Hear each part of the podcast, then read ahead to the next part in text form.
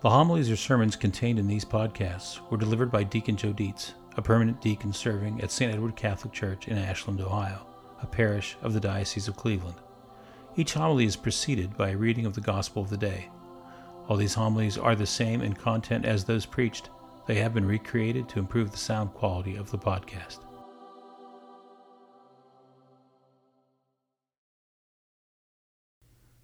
A reading from the Holy Gospel according to Luke. Jesus said to his disciples, I have come to set the earth on fire, and how I wish it were already blazing. There is a baptism with which I must be baptized, and how great is my anguish until it is accomplished. Do you think that I have come to establish peace on earth? No, I tell you, but rather division. From now on, a household of five will be divided, three against two, and two against three. A father will be divided against his son and a son against his father, a mother against her daughter, and a daughter against her mother, a mother in law against her daughter in law, and a daughter in law against her mother in law. The Gospel of the Lord. In some strange way, it's kind of reassuring, isn't it? I mean, it's not every day we hear Jesus say, I did not come to bring peace, but division. But as we look around today, we probably see a lot more division than we do peace. Many things divide us. Some of them are simple and unimportant, like which sports team we root for. Although, having recently been to Birmingham, Alabama, where it appears the whole state is divided into either Alabama or Auburn supporters, I'm not sure that such loyalties are considered simple and un- unimportant by all. Yes, I know. O H I O. Some issues that divide us are much more important, such as who will run the country. I can't remember a more divisive election. But even beyond that, we can be divided by what we believe about morality, truth, and faith. God created us with a free will, the freedom to make decisions about what we will believe and how we will live. In this country, we experience that freedom perhaps more than anywhere else in the world, since it is a part of our national DNA given the principles of freedom on which this country was founded. This country was created based on a concept of freedom that was unique in the world at the time. But sometimes we forget that the freedom to govern and decide how we will live is subject to a greater power that created not only a country and government, but a planet and all the people who live there. The free will God gave us at our creation ultimately was designed for us to make one critical free will choice. Who will we serve? Who will be our God? What will we believe? If we choose God, then the rest of the choices should be easier.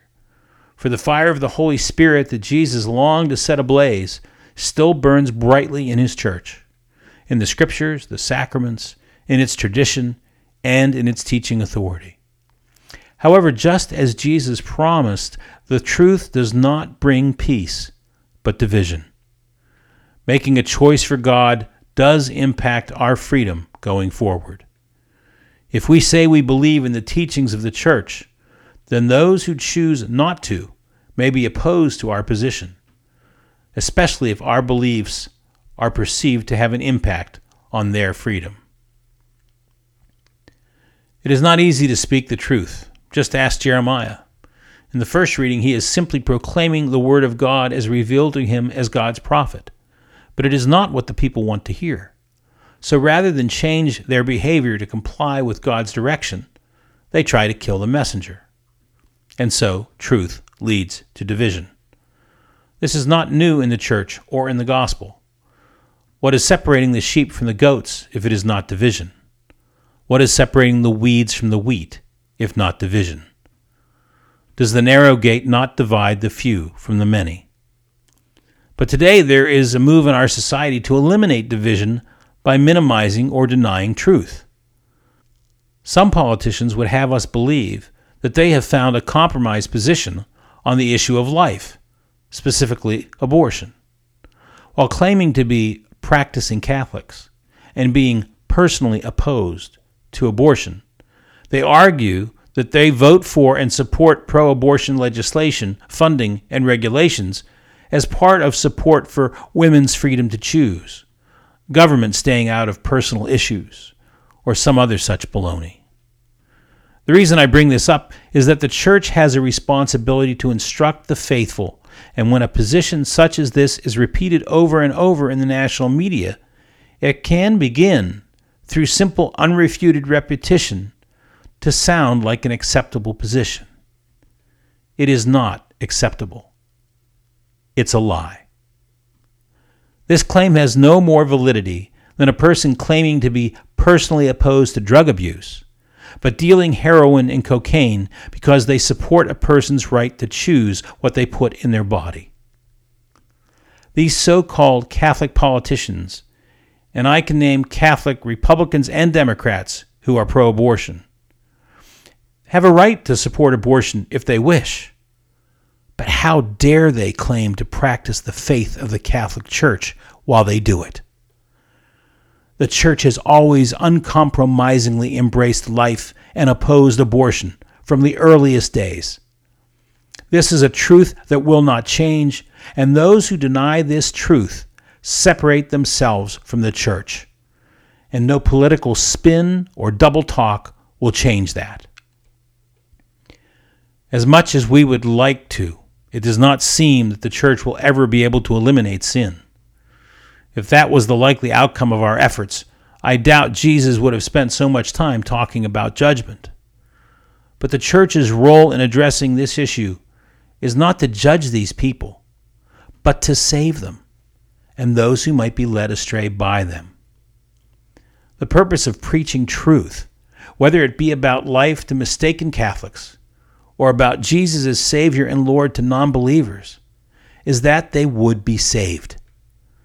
For us, the vision is not a call to judgment, but a call to love. For our side is not only the side of truth, but also the side of love and mercy.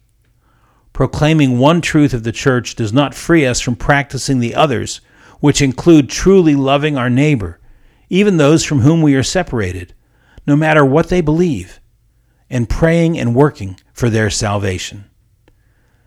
In John chapter 17, Jesus prays to the Father on behalf of his disciples in these words Because the words you gave to me I have given to them, and they accepted them and truly understood that I came from you, and they have believed that you sent me. I pray for them. I do not pray for the world, but for the ones you have given me, because they are yours. I gave them your word, and the world hated them because they do not belong to the world. Consecrate them in the truth. Your word is truth. I pray not only for them, but also for those who will believe in me through their word, so that they may all be one, as you, Father, are in me and I in you, that they also may be in us, that the world may believe that you sent me. This is fantastic news. Jesus and the Father are one, and that makes this the most effective prayer. He prays not for the world, but for those who believe. And here is the most awesome part for those who will believe in Him through their word. That, praise God, is us, that we may all be one. Jesus, the most effective prayer in the history of the world, one with the Father, now seated at his right hand, prayed for us, that we would be one with he and the Father. But not only us, but also all who would come to believe in him. This is why the truth is so important, because it is through the preaching of the truth that we will be one with Jesus and the Father, not only now, but forever not only us, but all who would believe through the teaching of the church founded by and through the word of the apostles. While truth may create division, it also ultimately leads us to peace, the true peace that comes from being one with the Father, Son, and Spirit. It is only through knowing the truth that we can rid ourselves of every burden and sin that clings to us. and persevere in running the race that lies before us while keeping our eyes fixed on Jesus, the leader and perfecter of our faith.